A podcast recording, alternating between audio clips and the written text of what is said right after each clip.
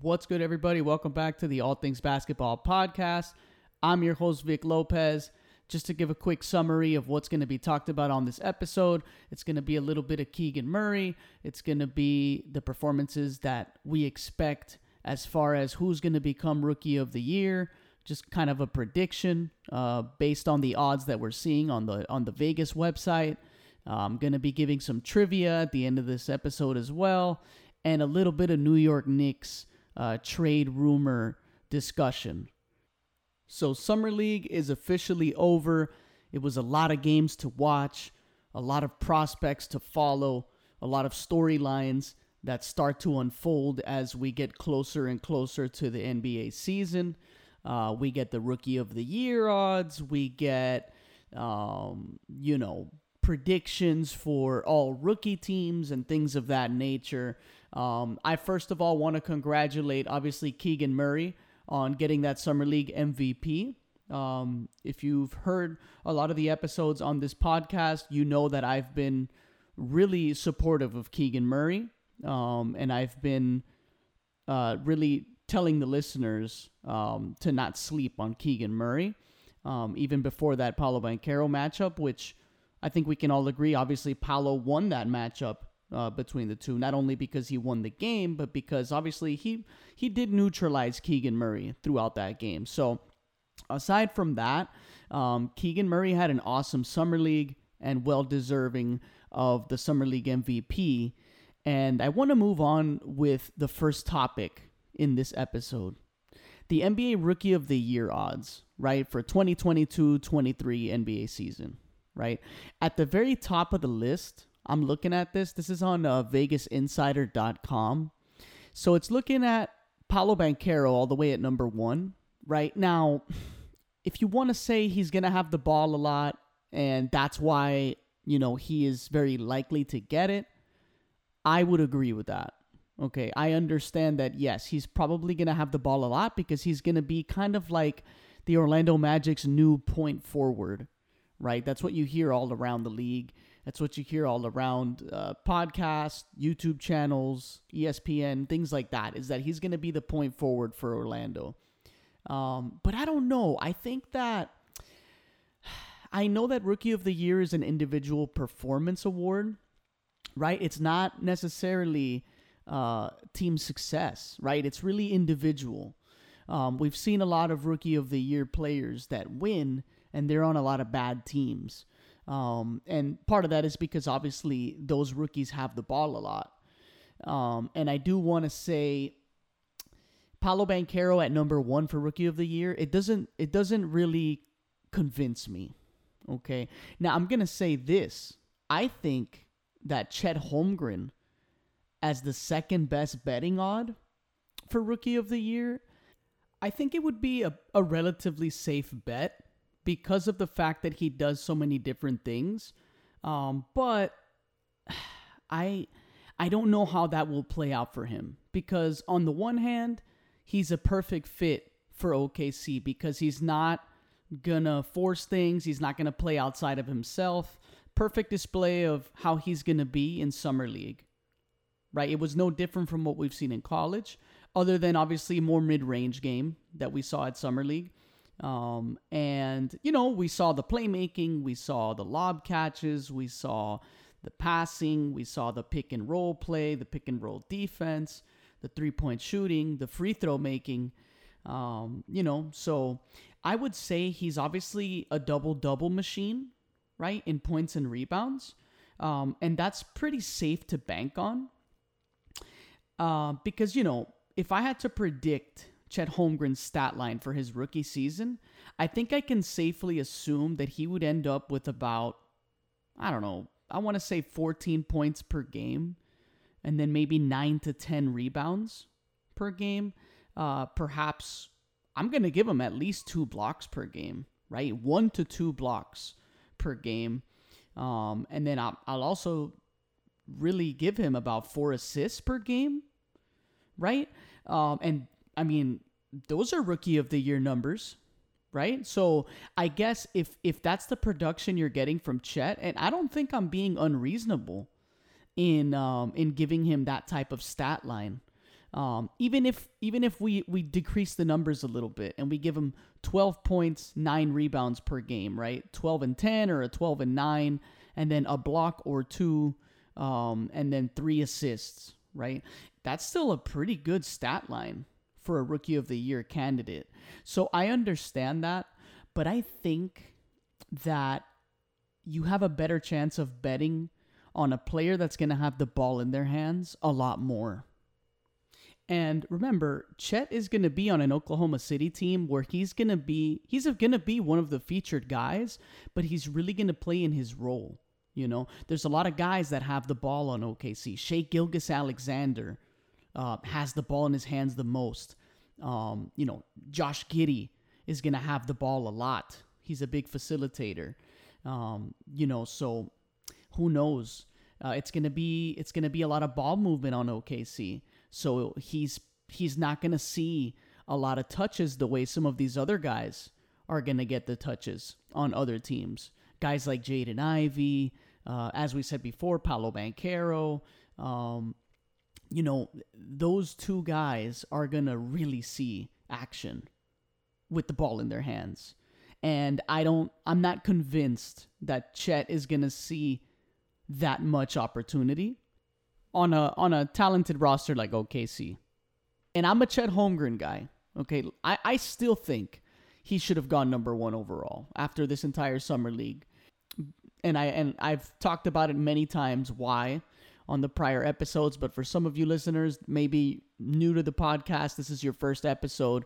Obviously, I highly value a seven foot Swiss Army knife.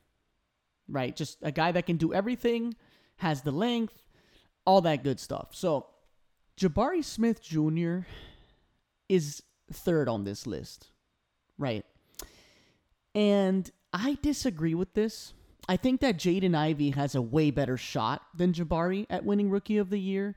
And I say that because Jabari Smith Jr. is on a team with guys that are really they they don't share the ball like that.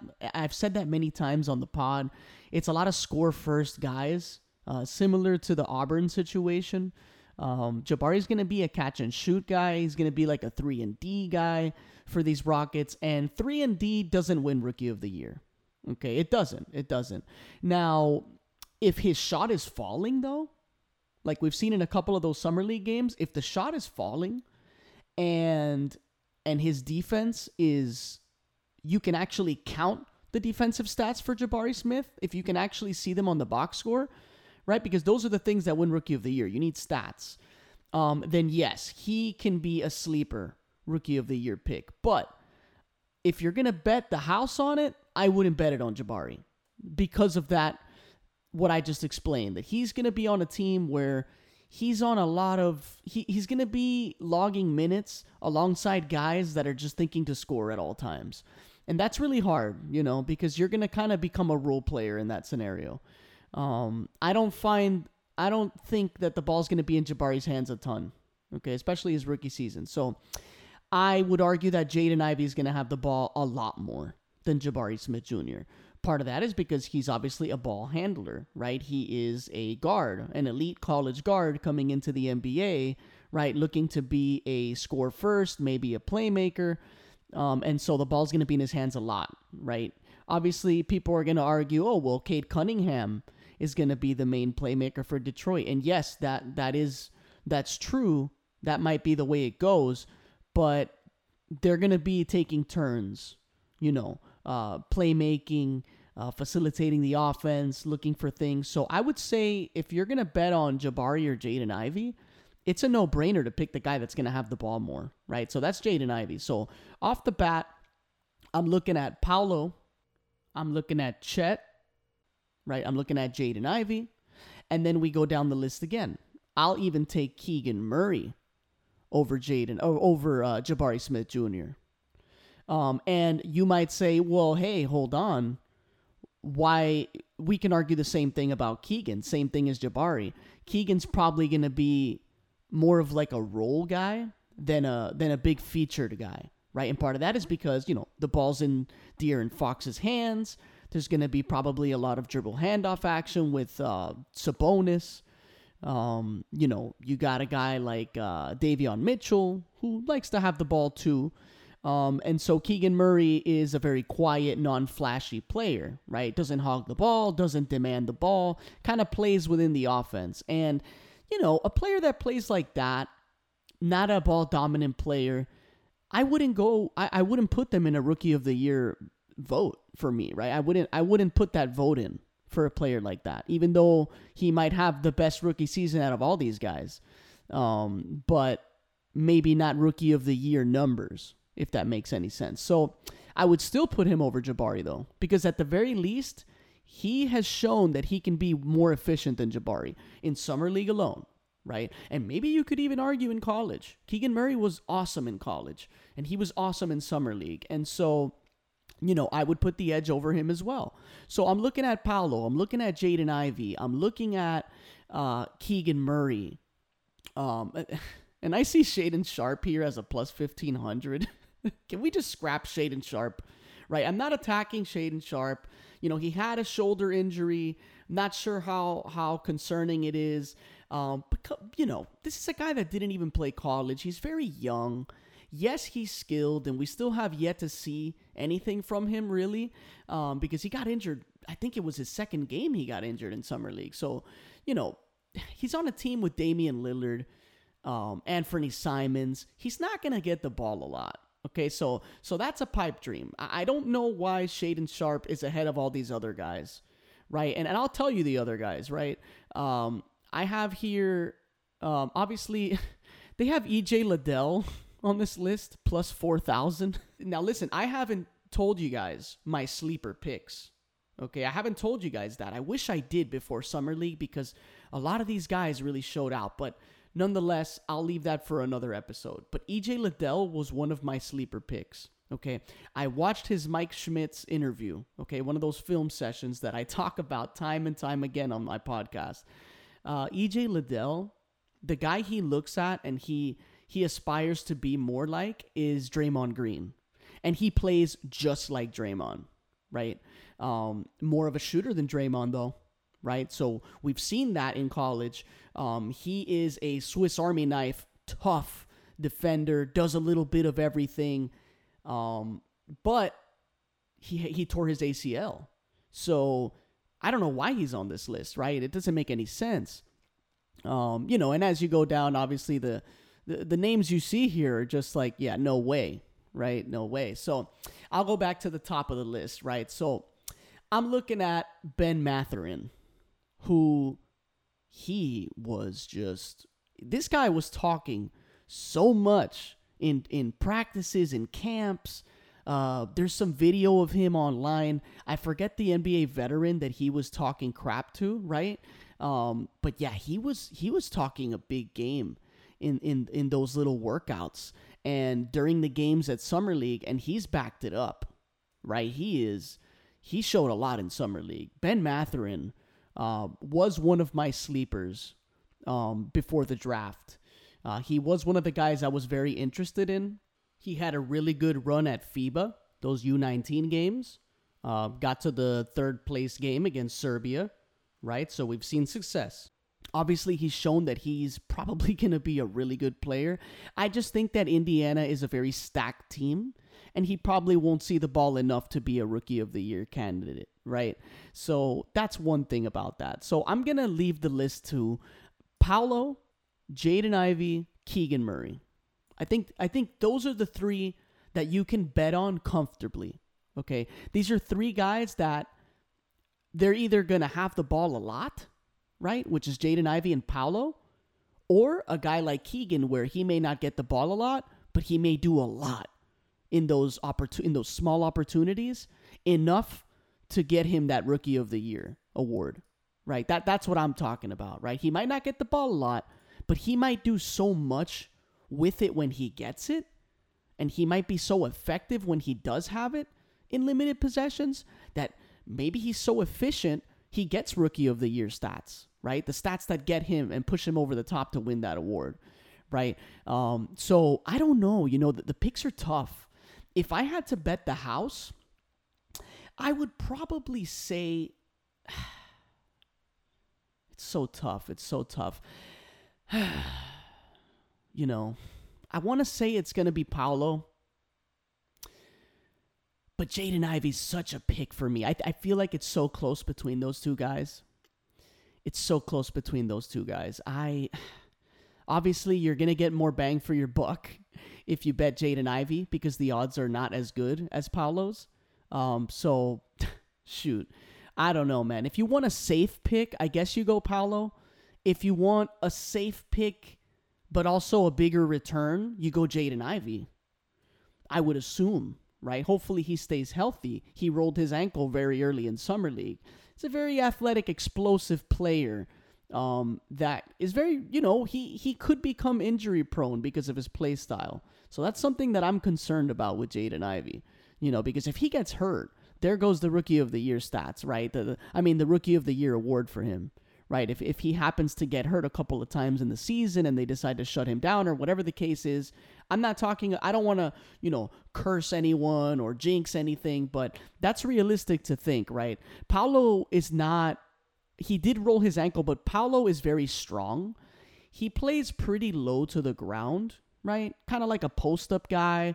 Uh, makes a lot of plays, passes a lot. Um, you know, so I I would if I had to bet on who's gonna stay healthy throughout the year between Jaden Ivey and Paolo, I'm gonna go Paolo. Because Jaden Ivey is that explosive, electric, elite guard that's jumping out the gym, right, trying to dunk on people and and you know quick spin moves, quick jittery moves, just a very explosive player, and you know those type of guys can get hurt from time to time. You know, if you're gonna if you tell me you pick Chet Holmgren to win Rookie of the Year, I'm not gonna knock you for that. Um, I'm gonna say that it to me, I'll probably do it this way: Paolo, then Jaden Ivey, then Chet Holmgren, then Keegan. Okay, so I'll go that way. Okay, Paolo, Jaden Ivey, Chet, Keegan. Okay, that's that's my list. Official list. I'm I'm done I'm done changing it around. I'm done talking about that. And what I meant by list, obviously rookie of the year is a one man award, but I'm talking about the list, like the betting odds list order that I would have it in in terms of likeliness to win. Um, that would be my list of likeliness. And uh, yeah, let's move on to the next part of this episode, which brings me to some New York Knicks news. Right, we've heard it all over the place. Um, a lot of the big topics are centered around the New York Knicks supposedly being the most likely team to land Donovan Mitchell uh, from the Utah Jazz. Now, I'm going to pose two questions to you guys, okay? Um, and I guess I'll pose them to myself since I don't have anyone to answer them. um, does that Mitchell Brunson backcourt fit? That's question number one. Does the fit matter? That's the second question. Okay, I'm going to answer the first one for myself. So, does the Mitchell Brunson backcourt fit? And I'm going to say it does not. Does it matter? I'm I'm going to say no. It doesn't matter that they don't fit. Why? Because if you have Jalen Brunson and Donovan Mitchell, I think the trade asset down the line would be Jalen Brunson, right? I think we can all agree Donovan Mitchell, as of right now, is the better player, right? Um, you know, still a lot of time left for both guys, but as of right now, I think everyone's going to take Donovan Mitchell first, right? So here's here's the reason I say that it doesn't matter because if if they can somehow get Donovan Mitchell, right? And load off of Julius Randle, right? If they somehow are able to keep RJ Barrett, which I think is totally likely. They can give out picks, they can give out other young guys that they have. Um, you know, like Quentin Grimes, actually one of my favorite Knicks guys, uh, Immanuel Quickley, which uh, maybe a lot of you guys don't know. I I encourage you to check him out. Um, I like Immanuel Quickley a lot. He he's showing he's putting in a lot of work in the off season. Um, there's a lot of stuff out there on Instagram. You know, these days you can you can you can check up on any guy these days to see what they're doing. Um, but yeah, back to the question. So it doesn't fit, right? And I think most people will agree that that kind of backcourt just doesn't fit. Defensively, um, on offense, it's kind of strange. Um, you know, it's it's just it's just a lot of question marks around that backcourt. And we've seen double guard backcourts before, uh, more notably CJ McCollum and Damian Lillard. I'm not saying that those guys are CJ McCollum and Damian Lillard, but I'm also not saying they're better than those two guys, right? Uh, CJ McCollum and Damian Lillard are a super skilled backcourt. I would say way better than a Brunson Mitchell backcourt. Um, that's a little unfair because those guys are, are older, those guys are more seasoned, so we don't know what these two will become. But it's just an example that I don't see the fit, right? But maybe the Knicks are doing this to then pair someone with Donovan Mitchell, right? They trade Brunson down the line and get a more complete roster built around Donovan right? You guys can't rule that out. You guys can't just think that they're trading for Donovan Mitchell and that's their backcourt of the future is Brunson and Mitchell because you can't think like that. You guys have to think outside of the box. You have to think from the perspective of the GMs, right? Why would we make this move? If if people like you and I um, and you know people that do podcasts and the talking heads on TV, if basically most people agree the fit isn't there, I'm pretty sure the GMs and the people that are getting paid millions to figure these trades out realize that the fit isn't good either. Um, and clearly, this looks more to me like a asset grab, right? You're just trying to grab as many assets as you can, and then kind of like trade them to build around the guy you really want, right? Um, I can totally see that happening. You know, them moving Jalen Brunson like I said, and just building around Donovan Mitchell. So don't rule that out. You know, is it worth giving up a lot of picks and your current young players? Um, I don't know. You know, I don't know, but you know for sure what you're getting when you trade for Donovan Mitchell. Right? So I don't know. That that's how I see it, right? It's clearly looks to me like a like a move for a move. Okay, if they have both of those guys in the backcourt. Now, before I end the episode, I want to give a little mystery player trivia to you guys. And I'm going to give, like, I don't know, five seconds, and then you can pause this audio to try to take a guess, and then I'm going to give you the answer shortly. So I'm going to tell you this try to guess this player, right? Played for our USA under 19 roster, which won the gold. Okay. He averaged the most points on that under 19 Team USA roster. Okay. Uh, so they got the gold medal. He was the USA MVP. Okay. And he averaged the most points on that USA roster. And the last clue is he went undrafted. Who is that player? It's Kenny Lofton Jr. right? The Chet bully, right? The guy that everyone says is a bust and this and that, and no one knows who he is. He went undrafted.